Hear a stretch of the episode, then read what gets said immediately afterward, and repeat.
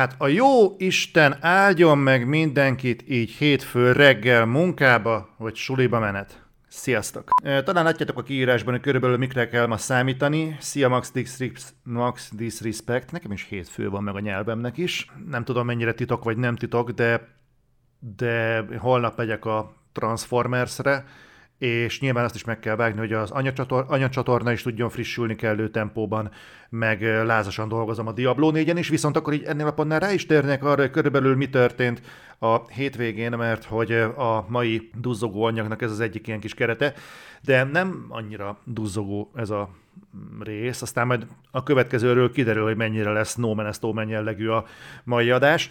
Na, csak beszeretnék nektek számolni arról, hogy körülbelül mi történt a hétvégén. Szerintem egész sűrű volt, és tapasztalatokban gazdag. Nem akarom nagyon körbeírni, nem akarok ebben nagyon belemenni. A lényeg az, hogy most Adrival, amilyen állapotban vagyunk, próbálunk olyan életet élni, ami így abszolút nem jellemző erre az időszakra, úgyhogy elmentünk szombaton koncertre.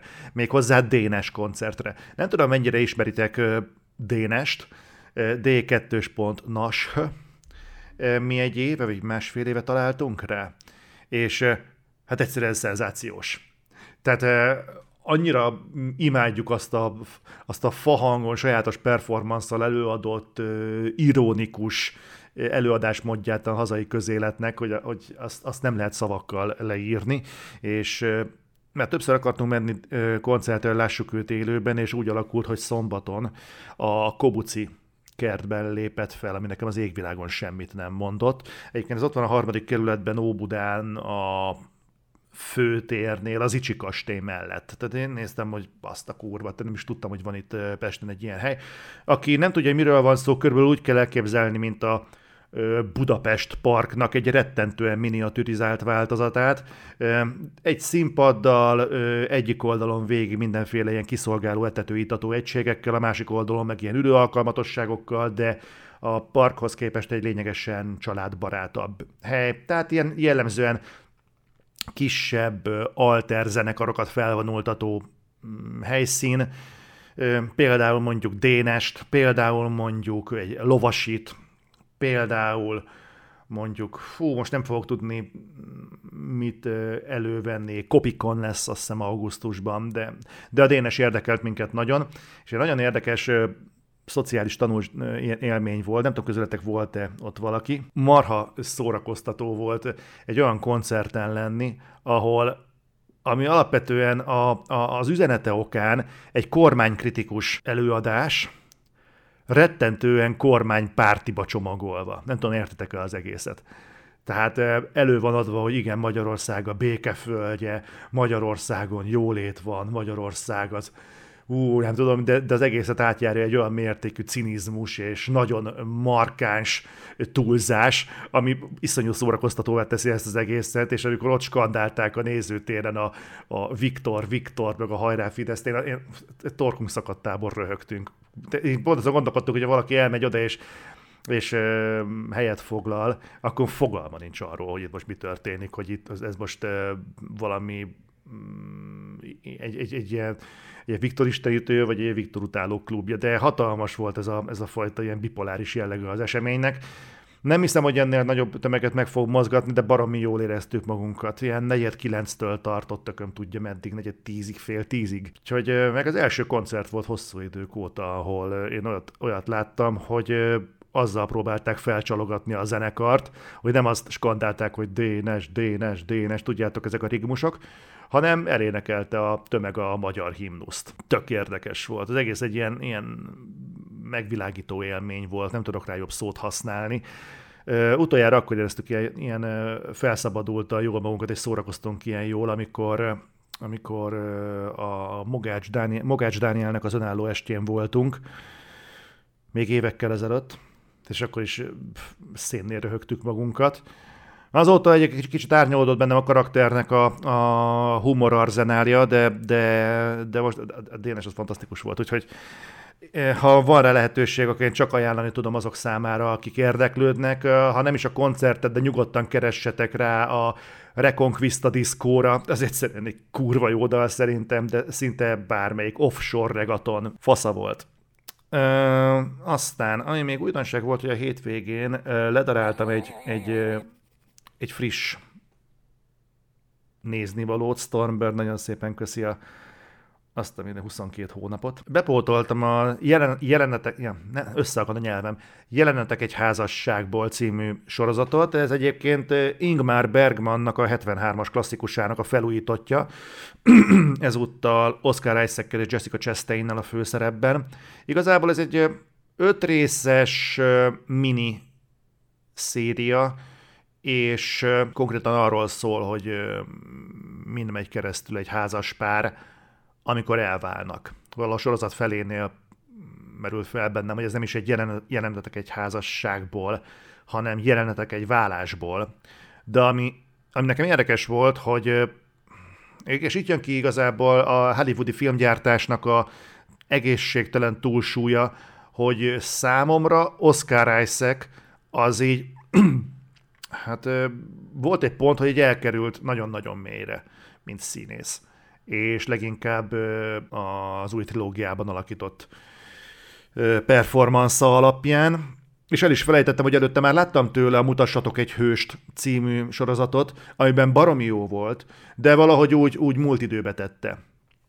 Az, amit a Star Wars-ban láttam, Cameron Poe volt, vagy Demeron Poe, vagy én tudom már miatt, valamilyen Poe. Aztán beugrott egyébként, hogy Moon Knight-ként sem volt rossz, de amit itt játszik, amit itt alakít, az így szintekkel magasabban van, mint amit bármelyik előbb említett produkcióban mutatott magából, és ekkor merült fel bennem, hogy szerintem vannak színészek, akiknek hasonlóan egyébként M. Night Shyamalanhoz, aki ahogy nő egy produkciónak a büdzséje, azzal egyenes arányosan romlik a kreatív teljesítménye, hogy szerintem vannak olyan színészek, akiknek szintén egyébként nem fekszenek amúgy a nagy költségvetésű meg a produkciók, mert egészen egyszerűen nem tudnak kellően alkalmazkodni egy a szokottakhoz képest sokkal felületesebben megírt karakterhez.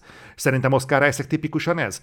Őt, hogyha ha valami sokkal kisebb produkcióban látja az ember, még akár egy Moon Knight-ban is, még ott is sokkal jobb alakítást képes kihozni magából, mint, mint mondjuk, amit láttunk tőle a Star Wars trilógiában, de mondjuk tegyük hozzá, hogy abban senki sem hozta élete alakítását. Nagyon érdekes élmény volt. Szerintem nem egy rossz sorozat, az utolsó epizód szerintem felesleges volt bele, de ez a saját véleményem, meg beszéltem róla Videodrom Gáborral, van egy ilyen hülye szokásom, vagy talán szokásunk, hogyha megnézzünk egy filmet, akkor azt kibeszéljük Messengeren egymással, legalább annyi formában, hogy fú, láttad, ajánlom, nagyon jó, vagy fú, ne nézd meg, szörnyű. És ő mondta, hogy a Bergman féle változat az, az lényegesen jobban sikerült, de ezzel együtt merem ajánlani az adaptációt is, mert az is jó, csak ebből az öt epizódból négy bőven elég lett volna, mert az a epilógus, amit a, az utolsó epizód képvisel, az, az talán, talán felesleges volt. Ja igen, a dűnébe is. A Leto Atreidesként is nagyon jó volt a dűnében. Igen, Oscar Isaac. Jó is, hogy bedobta a track, mert most az, az pont nem ugrott be, pedig nagyon jó volt. Megmondom őszintén, hogy engem a Dűne könyv az, az két várra fektetett. Nem nagyon szokott ilyen megtörténni, pedig azért olvastam már hát a Dűnéhez képest mindenféleképpen nehezebben emészthető könyveket, de én a, a Dűnével képtelen voltam. Egyszerűen, egyszerűen olyan mérhetetlenül nem köt le a, a, az, az a könyv, hogy hogy döbbenet, pedig olyan lelkes voltam, berendeltem mindjárt az első négy kötetet, de, de egyszerűen nem.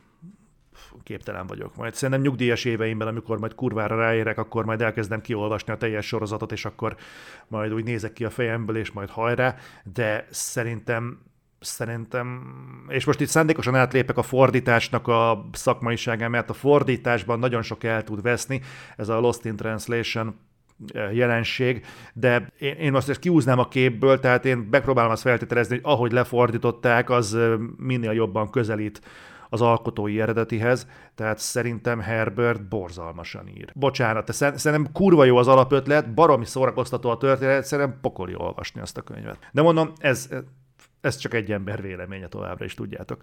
Na most a lényeg az, amit ki akartam ebből az egészből hozni, hogy befejeztük a, a jelenet, jelenetek egy házasságból, és utána elkezdtünk nézelődni, hogy, hogy mégis mit lehetne még. hogy mi az, ami mondjuk még elkezdhető film, sorozat, stb. Már ott tartunk, hogy a újonnan becsatornázott Paramountról elkezdtük nézni a Yellowstone-t. Ugye ezt mondtuk is elhangzott reflektorról, reflektorra, hogy én azt úgy nézem, nézegetem, meg hát tűkönülve várjuk, hogy a boys végre bemutassák. És így végig görgettünk dolgokat, és úgy, úgy néztem, hogy jó, oké, okay, Warner, ez az HBO, hát sok minden nem szokott fölkerülni, olyan gyakran nem szokott frissülni. Na, hogyha az HBO nem szokott gyakran frissülni, akkor az Amazon gyakorlatilag így szinte soha. Két havonta kerül fel új tartalom? Mármint úgy, állt, á, úgy, úgy, úgy egészében, tehát körülbelül akkor szokott frissülni.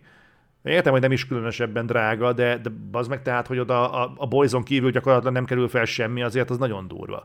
Mondom ezt úgy, hogy most már fél éve napi szinten nézem, de három naponta mindig nézem az Amazonnak a kínálatát, és gyakorlatilag alig van rajta valami.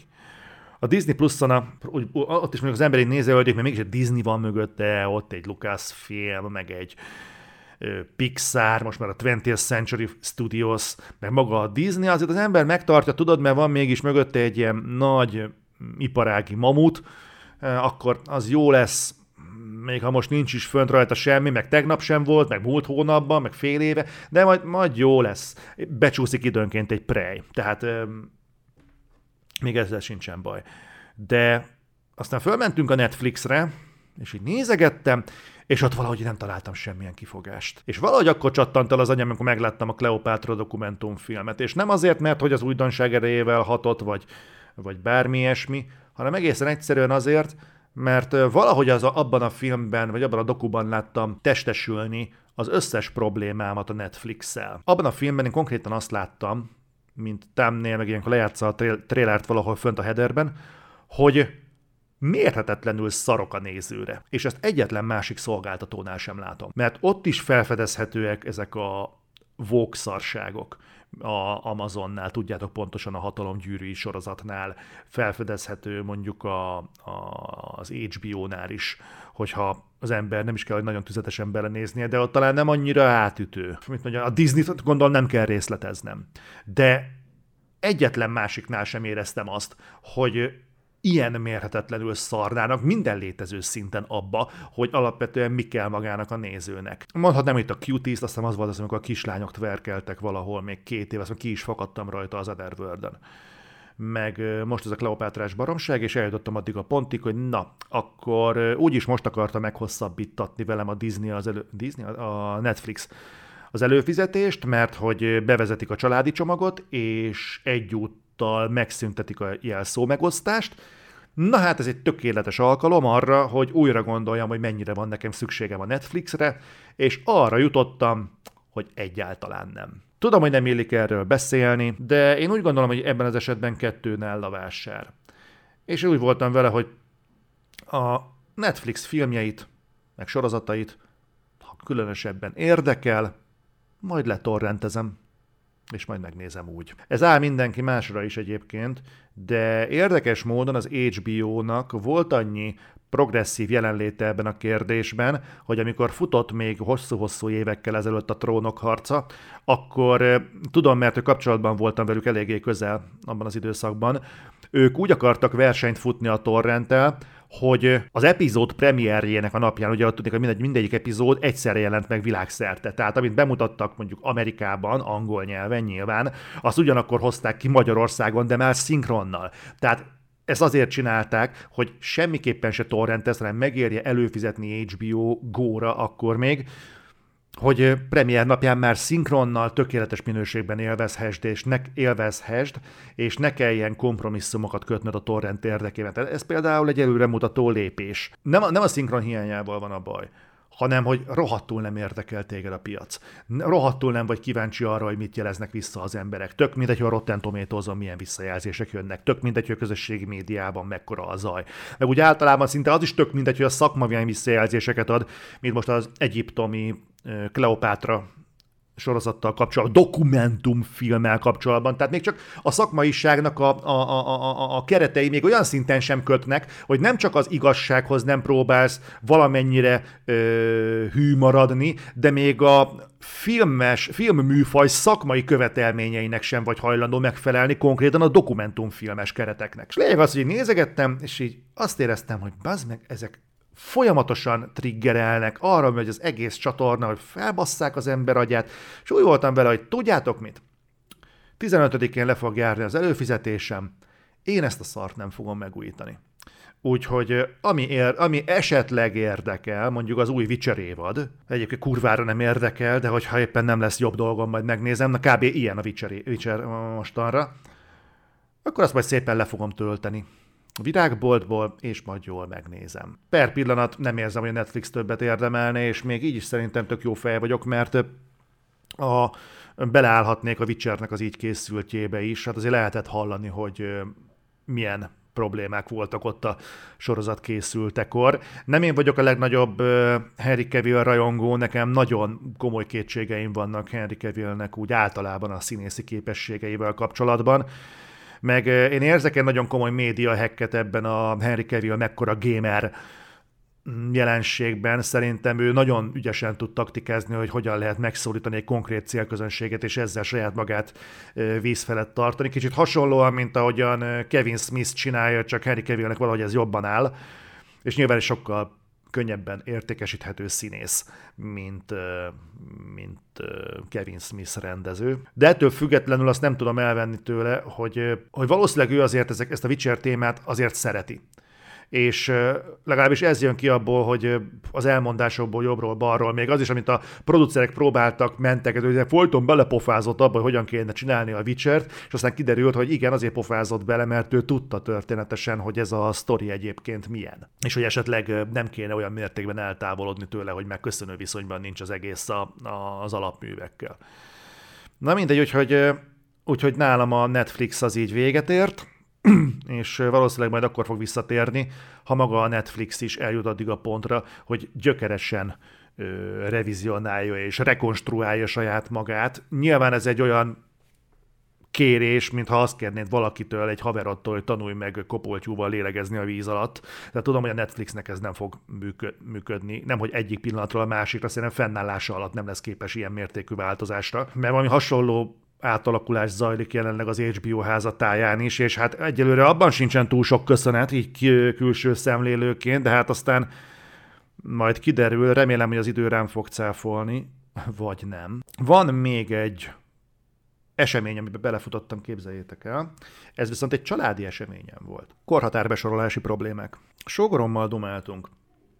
És a lényeg az, hogy eléggé uh, striktek gyereknevelési kérdésekben, tehát nagyon óvják őket, nagyon odafigyelnek arra, hogy a, a, ahogyan fejlődnek a gyerekek, az, úgy, úgy, az életkori sajátosságokat a megfelelő időszakban kapják meg. És most 12 éves a nagyobbik, és úgy gondolták, hogy na akkor most ez itt tök jó, most már akkor időszerű lenne mondjuk olyan filmeket nézni, ami mondjuk az ő korosztályának megfelel, legalábbis a korhatárbesorolás alapján, úgyhogy itt az idő mondjuk Marvel filmet nézni. Amerika kapitány. Ugye 12-es korhatár, ezt nem, nem győzöm kihangsúlyozni. Leül a gyerek, 12 éves. És a szülők is meglepődtek, hogy kapásból a premissza már olyan akadályt gördít a gyerek elé, amit egy 12 éves nem feltétlenül tud megugrani. Jelesül a téma. A második világháború. És a srác ott volt, hogy oké, okay, második világháború, de nem értette igazából, hogy úgy miről van szó. Most direkt megnéztem a Nemzeti Alaptantervet, és a tavalyi NAT szerint a hetedik évfolyamtól kezdik el tanítani a dualizmus korát. Tehát egy 12 éves gyereknek bőven nem kell egyébként szigorúan tantervi léptékkel nézve tudnia, hogy mi volt a második világháborúban. Hiába egyébként az Amerika kapitánynak a története egyébként az őszintjén egy bőven megugorható dolog lenne, de maga a kerete a történetnek olyan, hogy nem tudja elhelyezni magában azokat a dolgokat. Lehet, hogy azt úgy el tudja helyezni, hogy igen, ott volt valami, hogy a németek harcoltak így az egész világgal, tehát körülbelül ilyen keretezett dolog, de, de ennél mélyebben nem feltétlenül tudja elhelyezni, hogy ott mi történt, meg mik azok a gonosz ábrázolások, meg ilyesmik és engem ez meglepett. Tehát valamiért az, az ö, ivódott belém, hogy mondjuk egy 12-es karika, vagy egy ö, teljesen kor, kor, korosztályfüggetlen dolog, ott a film egésze teljesen befogadható bármelyik korosztály számára. És nem. És basszus, tök durva volt, hogy amikor ezt az infót hallottam, akkor így így elkezdtem gondolkodni, egy hosszú percekig, hogy az meg tényleg is ebben nem is gondolnak bele nagyon sokan. Mert hogy szerintem a Korhatárbizottság is szigorúan csak a film történetét nézi. Nem annak a keretét, nem annak a mélységét, hiszen aki ezeket a besorolásokat kiosztja, annak napnál világosabb, hogy Hitler az most például a francia elnök volt, vagy az angol elnök, vagy, vagy ilyesmi. Tehát ő ezeket a helyén tudja kezelni. De az a gyerek, akinek a besorolást alapján, akit a besorolás alapján beenged a moziba, annak halvány fogalma nincs arról, hogy mondjuk Winston Churchill-t azt eszik-e vagy isszák. Ezt gondoltam, hogy beszúdítom nektek, mert, mert szerintem ez egy jó beszélgetés indító, meg nagyon jó táptalaj mindez, akár a Netflixről beszélünk, akár az HBO-nak a sorozatáról, akár a, a 12-es korhatáról, vagy akár amivel kezdtem a Dénes koncertet, hogy az is szerintem egy ilyen izgalmas dolog, meg egy hétvégére elég, és akkor nem is beszéltünk még arról a túráról, amit majdnem sikerült lenyomnunk. Na, és akkor, besz- és akkor most jöjjön az, amit, amit akartam még mára, a top 20 DOS játékról. Nem tudom, hogy hányan vannak köztetek, aki még játszott a DOS érában. A 90-es években korlátozzuk erre. Egy picit várok, amíg feedbackeltek egyet. Én arra gondoltam, hogy nézzük meg ezt az összeállítást, mert én is kíváncsi vagyok, hogy mik lesznek azok ezen a listán, amik mondanak nekem valamit. Hogy miket indítanak be, meg hogy mik lesznek ezen, mert azért egy 20-as listát állítani, az azért egy bőven bátor vállalás, és nem tudom, mennyiben fog aláfeküdni mondjuk a, a pillanatnyi korszellemnek, meg a játék felhozatalnak, meg ilyeneknek, de lehet, hogy duzzogás alapnak is tökéletes lesz. 20. Wolfide. Ebben a játékban egy tárgyat irányítunk, amelynek az a feladata, hogy a képernyőn barangolva a téglalapokat zárjon be, és távolítson el a játékot. Ó, oh, bazd meg!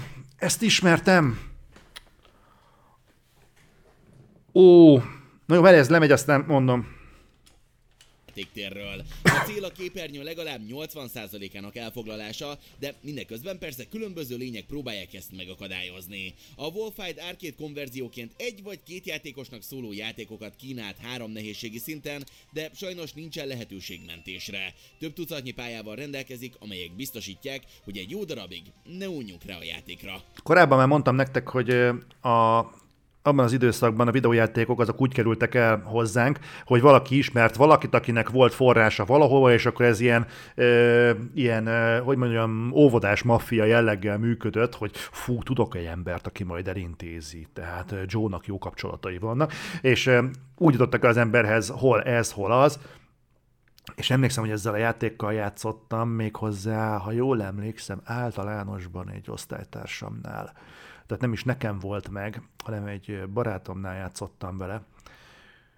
De akkoriban így nem esett le, hogy ez egy tényleg ilyen egy, valamikor később egy top 20-as listának a, az induló játéka lesz. Meg kíváncsi vagyok, hogy egyébként ez egy top 20-as lista úgy, hogy például emelkedik, vagy csak összeszedték a 20 legjobbat. 19.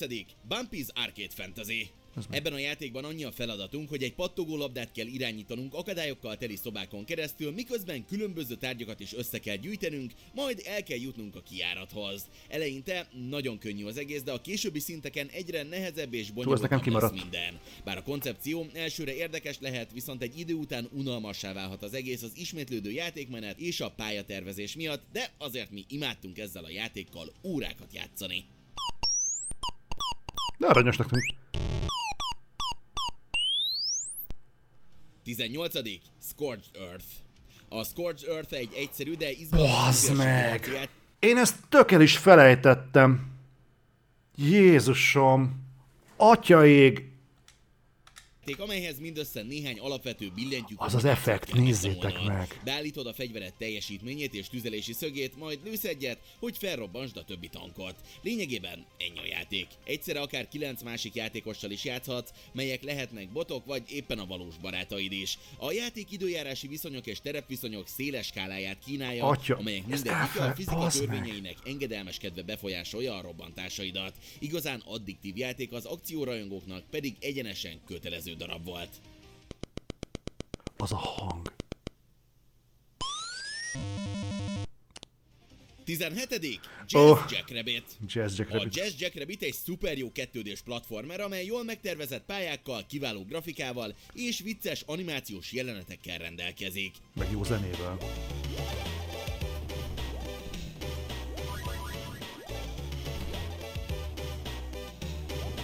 Jazz a vagány nyúlhős szerepében bolygóról bolygóra utazol, hogy eljuss a gonosz idegen Hát ez milyen kurva nagy játék volt. elpusztításán mesterkedik.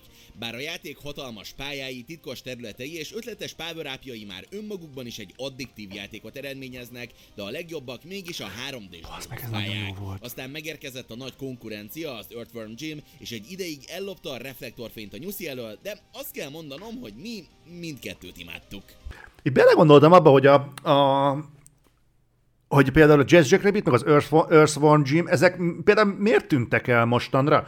Tehát ezeknek biztos valamelyik kiadónál ott vannak a, a jogai. Tehát mibe kerülne egy új oldalnézetes platformert létrehozni, és azt mondani, hogy gyerekek, itt van mondjuk az Earthworm Jim 3, vagy mondjuk a Jazz Jack Rabbit 3, vagy valami ilyesmi, lehet, hogy ezek fű alatt valahogy napvilágot láttak, csak senkit nem érdekel, de én tök szívesen kipróbálnám ezeket, főleg mostanában, amikor az ilyen humorosabb hangvételű játékok így teljesen kivesztek a köztudatból. Stánc egy szimpla autós játék, de a gyerekek. szimpla szó egyáltalán nem azt jelenti. Az a műszerfal a maga idejében egyet 3D-s jelentett a vizuális szimulátor, ábrázolásmód csúcsával. autót vezethetsz, rengeteg ellenféllel versenyezhetsz, és nagyszerű pályákon imádtam száguldhatsz végig. Emellett lehetőség van saját pályákat tervezni, visszanézhetőek és elmenthetőek különböző pillanatok, szóval nem meglepő, hogy a Stánca az évek során is népszerű játék maradt.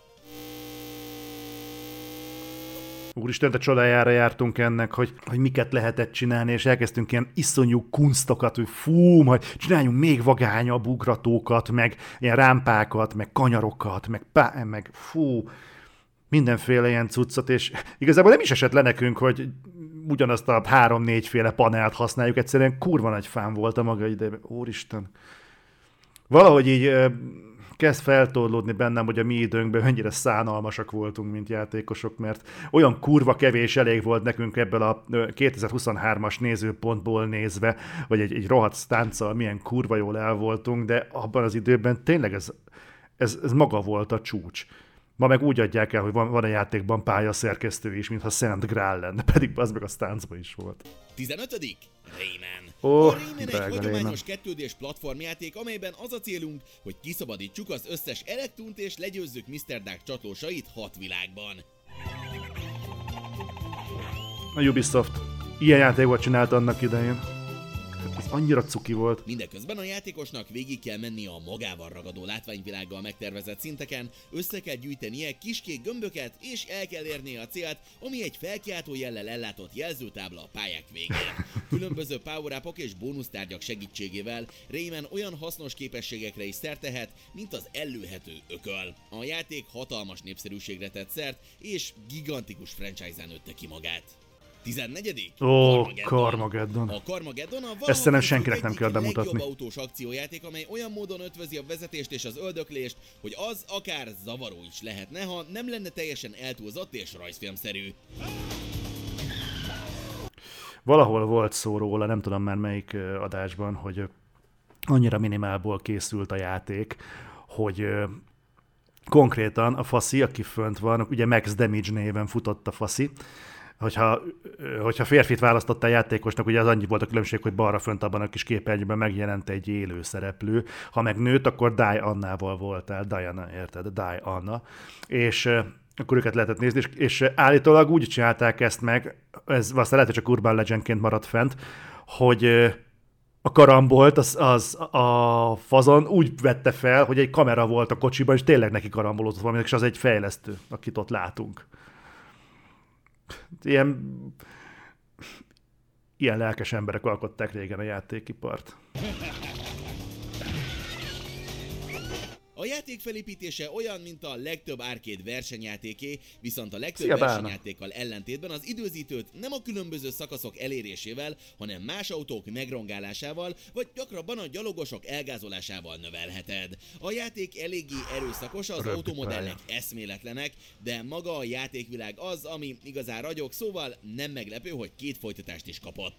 Itt még hozzátenném, hogy nem nagyon emlékeztek rá, de azért már abban az időben, amikor a Carmageddon megjelent, már akkor is működött ezerrel a cenzúra, jellemzően a német piacon, és ott például a Carmageddon, ami a saját idejének az egyik legerőszakosabb játéka volt, ott úgy olyan módon kellett cenzúrázni, hogy a, az utcán lévő járókelőket ki kellett cserélni, azt hiszem alienekre, ha jól emlékszem, és zöld vér kellett, hogy folyjon belőlük, hogy nehogy véletlenül embereket kelljen gázolni, mert az, hogy autók karamboloznak, az még oké, hogy embereket gázolni azért az úgy nem járja, úgyhogy vagy zombik voltak? Zombik. Úgyhogy az, mennyi, az mennyivel jobb egyébként, de, de én valamiért alienekre emlékszem. Prehistoric és Prehistoric 2. A Prehistoricban a játékos egy éhes ősembert irányít, szóval az a feladatunk, hogy élelmet gyűjtsünk, miközben különféle állatok állják utunkat, de szerencsére képesek vagyunk agyonütni őket egy bunkós bottal. A játék fénypontjai a bolondos humor, az ötletes pályák, a sok kreatív fegyver, valamint a titkos utak, amelyek bónusztárgyakhoz vezetnek, Meg kurva és nehéz még a zene is eléggé fülbemászó.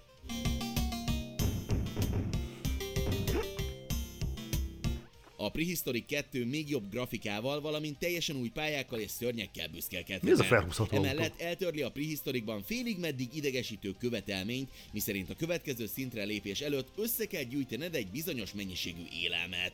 Ezáltal a játék sokkal szórakoztatóbbá vált, mivel már nem kell újra és újra végigjárni a szinteket, hogy megkeressük azt az utolsó fránya élelmet. Venném már csak a... Fú, volt ez a Golden Axe volt idegesítő. Ó, 12. bazd meg itt a Golden Axe. A Golden Axe-ben három saját Fú, de utáltam ezt a játékot. karakter egyikeként játszhat. Mindig elpicsáztak. Gyűjtögetni kell és megküzdeni az ellenségekkel, akik néha különböző lényeken, például sárkányokon lovagolnak. Viszont le tudod őket lökni róluk, és Kurva magad is meglovagolhatod a fenevadat, ami hozzáférést biztosít annak támadásához. Azt hiszem, én eddig bírtam persze, játszani vele, eddig a pontig. Le nem lök téged is. A környezet, az ellenségek Eddig és a karakterek kialakítása, a zene, a tempó és a játékmenet mind-mind nagyon jók, és ezek emelik ki a játékot a szabványos beat'em játékok közül.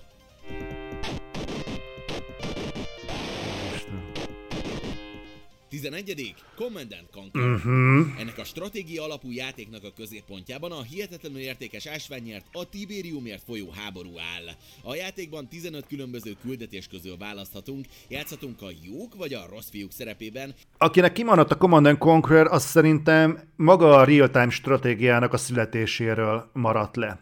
Itt lehet vitatkozni, hogy ez mennyire volt a Command and Conquer, vagy pedig az időben előtte megjelent dűnének a vívmánya vagy eredménye, de én, én hajlok rá egyébként, hogy a Command and Conquer volt inkább az, mert szerintem kiforrottabb volt a játékmenete, annyiban nem tért el a dűnétől, de valahogy in, itt vált egyértelművé, hogy ezt tényleg így kell csinálni, és ezt így kell majd a tovább, tovább örökíteni. Tehát szerintem a dűne nélkül nem, nem a Command and Conquer nélkül nem lett volna olyan a, például mondjuk a Warcraft, most nem is tudom, hogy a Warcraft az előbb volt-e. De nagyjából ez a tengely volt az, ami ezt így kikövezte. És utána volt egy időszak, amikor egymás után jöttek az ilyenek, mint a Total, Total Annihilation, Dark Earth, meg fú, mik voltak még. De hát a Command and Conquer, nem is értem az IE miért nem folytatja ezt a sorozatot. Hát mondjuk abban a formában is folytassák, ahogyan azt pár éve bejelentették az egyik EA Play-en. Hogy melyik oldal mellett döntesz. Ja, és természetesen van lehetőség több játékos módban is játszani vele. A játékmenet összességében jó tempójú, az akció pedig eléggé ütős tud lenni. Tulajdonképpen ez a játék a szintén remek Dűne című játék alapján Tessék. készült, és egyesek ezt annak a folytatásának, vagy valamiféle spin-off az játékának animáció. tartják. Tizedik. Tomb Raider. Ó, igen. Imádtunk ezzel a De forradalmi néz ki ez a 3D játék. és akciókalandjátékkal Nézzétek játszani, és meg. valljuk be, hogy ez tette igazán népszerűvé a third person perspektívát a videójátékok világában. A történet érdekes, a szintek lenyűgözőek, a rejtvények pedig végig izgalomban tartják a játékost. Pontosan a megfelelő keveréke az akciónak, a kalandnak és a rejtvényeknek. nem tudom, ezt mondtam-e nektek, vagy olvastátok-e, vagy hallottátok-e valahonnan, de az Alone in the Dark, amikor megszületett, volt egy olyan koncepció a második részre, hogy apró változást eszközölne rajta a fejlesztő csapat, hogy mi lenne akkor, Cici. hogyha a főszereplő nem ilyen tank nézőpontból lehetne irányítani, hanem egy ilyen forradalmi megoldással letennék a kamerát a játékos mögé, a karakter mögé, és őt követné a kamera.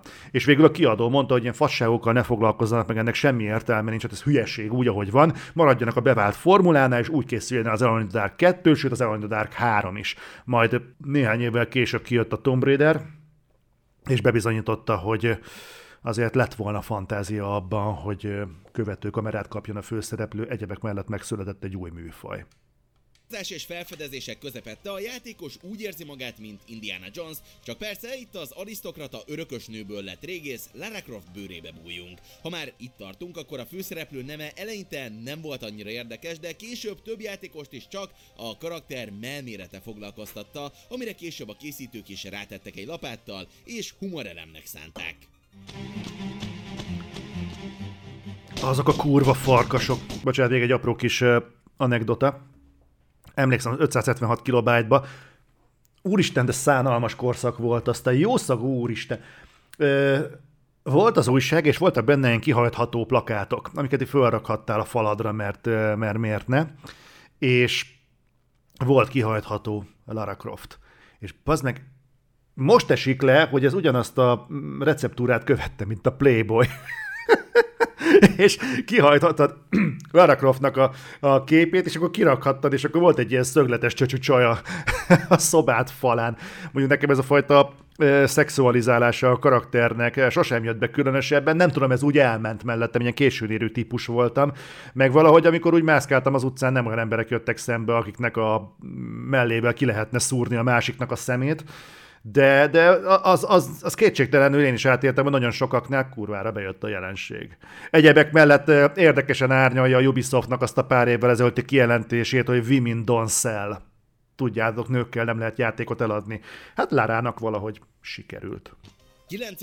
Heroes of Might and Magic Na, és Balázs Heroes most örömködne. Magic 2. Ebben a körökre osztott stratégiai játékban a játékosoknak négy hős egyikének szerepét kell felvenniük, vagyis a hadúr, a boszorkány, a barbár vagy a lovak szerepébe bújhatunk, melyek mind-mind különböző képességekkel rendelkeznek. Építsd fel a váradat, erősítsd meg a seregedet, és győzd le az ellenséget a csatában, és Igen, van ebben sárk. Tulajdonképpen ennyi az egész, de persze mivel stratégiai játékról beszélünk, sokkal több tervezés és megfontolás kell a győzelemhez. Pedig én emlékszem, hogy Heroes of Might and Magic eztem A lehet, az folytatásban nővérem volt. már fejlettebb grafikával találkozhattunk, Valamikor és tulajdonképpen a második játék hozta meg a szériának az igazi népszerűséget. Itt a négy korábbi hős mellé még bekerült a nekromata és a varázsló is. Igazi kihívásokkal teli játékok voltak ezek, ami órákra, sőt napokra lekötötte a figyelmünket. Nyolcadik. Worms. Á, jó kis Ez a Worms. taktikai kétdimenziós játék egyértelműen a stratégiáról szól. Legfeljebb négy csapat játszhat, mindegyik semmi köze nincs a Scorched. Earthhöz. Az a legjobb. egyszerű. Pusztítsd el az ellenfél férgeket, mielőtt ők tennék ezt veled. A játék körökre leosztott, tehát neked kell eldöntened, kit támadsz meg legközelebb, illetve hogy a játék adott szakaszában milyen lépésnek van a legtöbb értelme. A játék egyetlen fekete pontja egyszerre a legnagyobb sikere is, mégpedig, hogy egyedül a gép ellen nem igazán szórakoztató játszani, kifejezetten családdal vagy barátokkal együtt élvezetes, amihez a cuki kukacok és a tökéletes hangefektek már csak habok a tortán.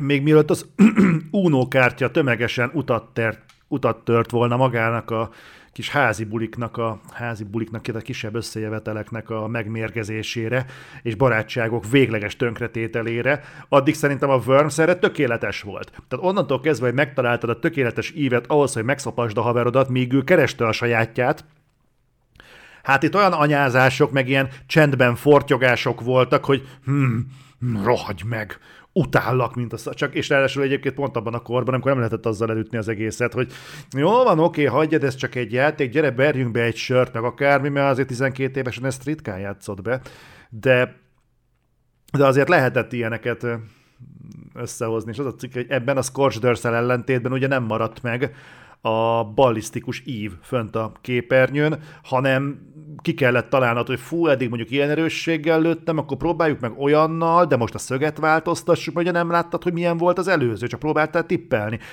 Uh, imádtam ezt az időszakot. Hetedik, SimCity igen. SimCity 2000. Az első és eredeti SimCity elindított egy egész franchise-t, amely a mai napig is hatalmas rajongótáborral büszkélkedhet. A játék lényege, hogy a játékosok egy várost építenek, szépítenek, fejlesztenek és irányítanak a viszonylag egyszerű forgatókönyvektől kezdve az egyre nehezebbekig. A játékot addig játszhatod, ameddig csak akarod. Annyiszor, ahányszor csak akarod, és sosem válik unalmassá, mert menet közben egy egyedien fejlődő dizájnt hozol létre. A SimCity számos játéktervezőre volt hatással, és egy sor nagyra értékelt színfeldolgozást hozott létre, köztük a SimCity 2000-et is. Itt már picit változtak a nézetek, a földmélysége is hozzáadódott a játékhoz, így a játékosoknak figyelembe kellett venniük a csövek, alagutak és más föld alatti szerkezetek fektetését is. Egyszerűen megunhatatlan volt. Múltkor mentünk valamerre Adrival, pont a héten, és megállapítottuk, hogy azért a várostervezők nagyjával máig kiátszatnám mondjuk az első Sin City-t. Tehát például, hogy egy közlekedést normálisan meg lehessen csinálni, meg mondjuk alagukat, alagutakat lehessen normális helyekre rakni, parkolókat ki lehessen alakítani e, rendesen, mert néhány olyan alapvető hiba, ami máig felfedezhető például mm, Pest megyében egyes helyeken, azokra például egy ilyen Sin City léptékű, kurva régi játék is megoldást tudott volna nyújtani. Mondjuk arra, hogy legyél egy kicsit kreatív, old meg ezeket a dolgokat. Nyilván egy ilyen négyzetrácsos pályán kellett kiosztani a dolgokat, de hogyha csak ezen múlik, az meg veszek nekik kockás füzetet. Hatodik, oh, na tűrli. A 3D-s lövöldözős játékok nagyapjának becézett játék epizódokra épül, ami azt jelenti, hogy végig kell haladnod a történeten, célokat teljesítve, hogy elérd a következő szintet. A játék főhőse William B.J. Blaskovic egy szövetséges kém, akinek szerepébe bújva az a feladatunk, hogy sikeresen végigjussunk 6 teljes epizódon. A nyitó epizódban a Wolfenstein kastélyból kell elmenekülnünk, onnan kezdve pedig meg kell akadályoznunk egy náci összeesküvést, amelynek célja egy élőhalott mutánsokból álló hadsereg létrehozása megoldása. A történet érdekes és izgalmas, de a Wolfenstein 3D mindig is csak a lövöldözésről szólt, amiben kifejezetten nagyon jó, még ennyi év után is. Azért azt hozzátenném, hogy volt egy másik oldala is, ugyanis szarásig volt a pálya e, titkos szobákkal. És e, arra emlékszem, hogy, hogy suliban az, hogy fú, találtam egy titkos helyet a Wolfensteinben, megmutatom neked, jó? Ez így egy e, ilyen külön program volt, hogy fú, én tudom, hogy mi hol van. E, lehet, hogy ez csak az én osztályomban volt egy ilyen plusz, de nálunk határozottan működött. Meg egyébként idő kellett, amíg felfogtam, hogy fölöttünk az a kurva egy szürke fleck, ami ott van, az konkrétan mennyezet, nem pedig egy olyan része a játéknak, amit basztak letextúrázni. Ötödik. Disney. Ó, a jó öreg Aladdin. Az 1992-es Disney rajzfilm Na, ez például számomra egy ilyen totál... irányítja, akinek számos a film helyszínein okay, alapuló játék, ezt sosem, sosem tenném a top 20-as listába. és háztetőitől kezdve egyenesen a Jafar palotájában lévő végső összecsapásig. Eközben pedig almákat és tárgyakat gyűjtögetünk és lekardozzuk az ellenségeket, viszont természetesen Genie így vagy úgy mindig megpróbál nekünk segíteni. Ahogy egy Disney alapú játéktól elvárható, a grafika, a hangok és a zene egyenesen nagyszerű. Sokaknak okozott szép pillanatokat, de köztük elég sok rage is, főleg az a pálya, amikor Aladdin a varázsszőnyegen próbál elmenekülni a csodák barlangjából. Negyedik, Duke Nukem 3D. A játék a Duke Nukem és a Duke Nukem 2 platformjátékok folytatása, amely kilépett a 2 d környezetből és hát egy mondani se kell. 3D világába. A történet szerint egy futurisztikus Los Angelesben földön kívüliek szálltak le, de a főszereplő Duke elég elszánt annak érdekében, hogy az idegenek megbánják az inváziójukat. A fickónak annyira jó a kiállása, hogy szinte vetekedett korának akciófilm sztárjaival. A pisztolyokkal, lézeraknákkal, bombákkal és egyéb kellékekkel nagyfokú interaktivitás jellemzi ezt a játékot, szóval ha imádod a nagy robbanásokat, akkor ezt a pörgős és izgalmas játékot neked találták ki. Rém, rém érdekes egyébként a Duke Nukem 3D-nek a jelensége, mert amit utólag mondtak róla, az például köszönő viszonyban nincs azzal, amit én például a megjelenésekor megéltem. Nekem például az, hogy ö, elkezdték ezt modolni, és miket hoztak ki belőle, ez így teljesen kimaradt. Tehát az, az, az megvan, hogy aki nem, nem játszott a Duke Nukem 3D-vel, az nem volt gamer, az, az, az, a gamer társadalomnak egy teljes mértékű párjája volt. De, de az, hogy, hogy miket csináltak, meg nem tudom, ez az így nekem így teljesen, teljesen elment mellettem. Azt tudom, hogy az például, hogy Dellát lehetett adni a stripper csajnak, meg hugyozni lehetett a piszoárba. Ha jól tudom, nem akarok hülyeséget mondani, de nekem van egy olyan tippem, hogy a, a Duke Nukem 3D-nek ez a ö, vállalt prostósága és hogy mondjam, tír, nem, nem tirpeg, ezt tényleg próbálom kerülni ezt a kifejezést, hanem hát ez a pronyósága, ez nyitotta meg az utat például az olyan játékok előtt, mint mondjuk a Redneck Rampage, ha jól tudom. Nem tudom, mennyien emlékeztek a Redneck Rampage-re, de azt hiszem, hogy az egy Duke Nukem klón volt. Trógerség, ezt a szót kerestem, hogy trógerség. Aha.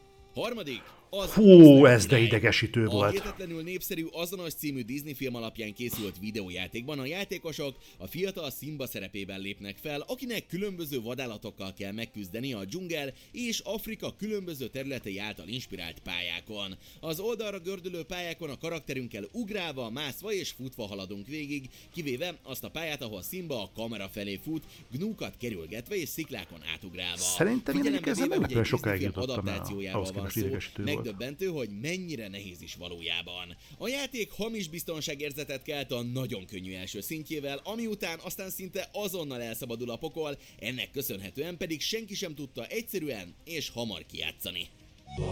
Az tény. Iszonyú idegesítő volt, és nagyon nehéz. Második, Doom és Doom 2. E, igen. A legjobb Fent van a Retro Bird Otherworld-en, úgyhogy ha érdekel titeket, nézzétek meg. A Doom és a folytatása, a Doom 2 vitathatatlanul a számítógépes játékok történetének legfontosabb játékai közé tartoznak. A történet szerint a Mars holdjain teleportációs technológiával kísérlet... Az a vicc, a játéknak a hangulata a mai napig működik. A kapuját.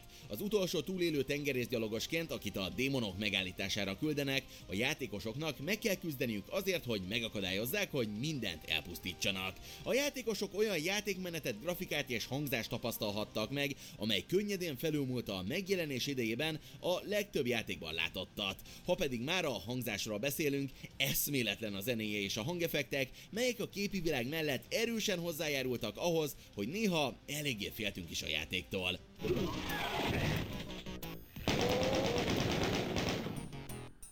Ez elég penge volt. A folytatása nagyrészt ugyanarról szól, csak néhány finomítást eszközöltek rajta, új ellenségekkel, új fegyverekkel és néhány technikai fejlesztéssel. Első, Prince of Persia. Percia hát, hercege a DOS játékok királya, hiszen tagadhatatlan, hogy ez az egyik legnépszerűbb játék ebből a korszakból. Az 1001 éjszaka mesé által befolyásolt cselekmény a címszereplő herceg körül forog, akit a gonosz nagyvezér Jafar bebörtönzött. Egyetlen óránk van arra, hogy megszökjünk a börtönből és megmentsük Hú, ezt el is felejtettem, hogy az időre ment. Jafar megátkozott. A börtön különböző területein majd egy toronyban navigálva kell futnunk, másznunk és csapdákat, valamint ellenfeleket kerülgetve. Igen, ezek a rejtett mennyezeti elemek. hangzik, Hát, egyáltalán nem volt az. Valószínűleg mindegyikünk megcsapkodta párszor a billentyűzetet a játék közben, hiszen egyetlen hibás lépés vagy elsietett mozdulat elég volt ahhoz, hogy a játék azonnal véget érjen. És mi pont emiatt a kihívás miatt imádtuk annyira. Nyilván ez a ő listájuk, tehát nem is akarok ebbe belekötni, meg hogyha ők ezt így látják top 10-eshetőnek, akkor, akkor nyilván ez egy ezt tiszteletben tartom, de azért az annak a DOS időszaknak voltak még letéteményesei, tehát én például erősen hiányoltam a Civilization-t, hogy csak így, így más te mondjak.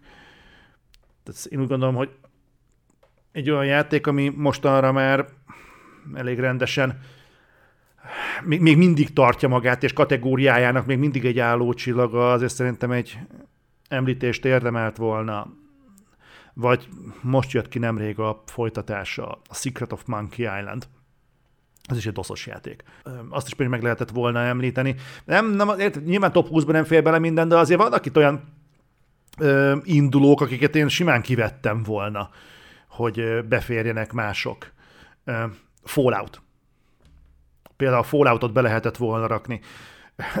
Főleg, hogy ugye a Bethesda-nak most arra az egyik legértékesebb brandje, tehát mondjuk már csak egy ilyen aprósággal is lehetett volna indítani valamit, mit mondjak még, Lemmings.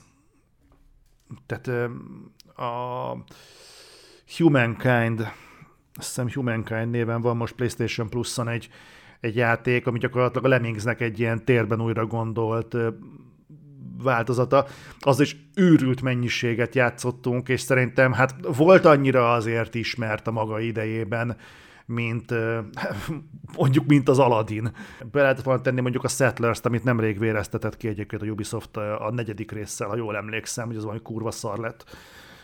De mondjuk a Settlers-t is be lehetett volna rakni, és én tudom, hogy volt a, a Command Conquer egyszer, és tudom, hogy nem kéne itt, ahogy mondtátok a, a kommenteknél, hogy duplikálni nem kéne, de én mondjuk az Red Alertet beraktam volna.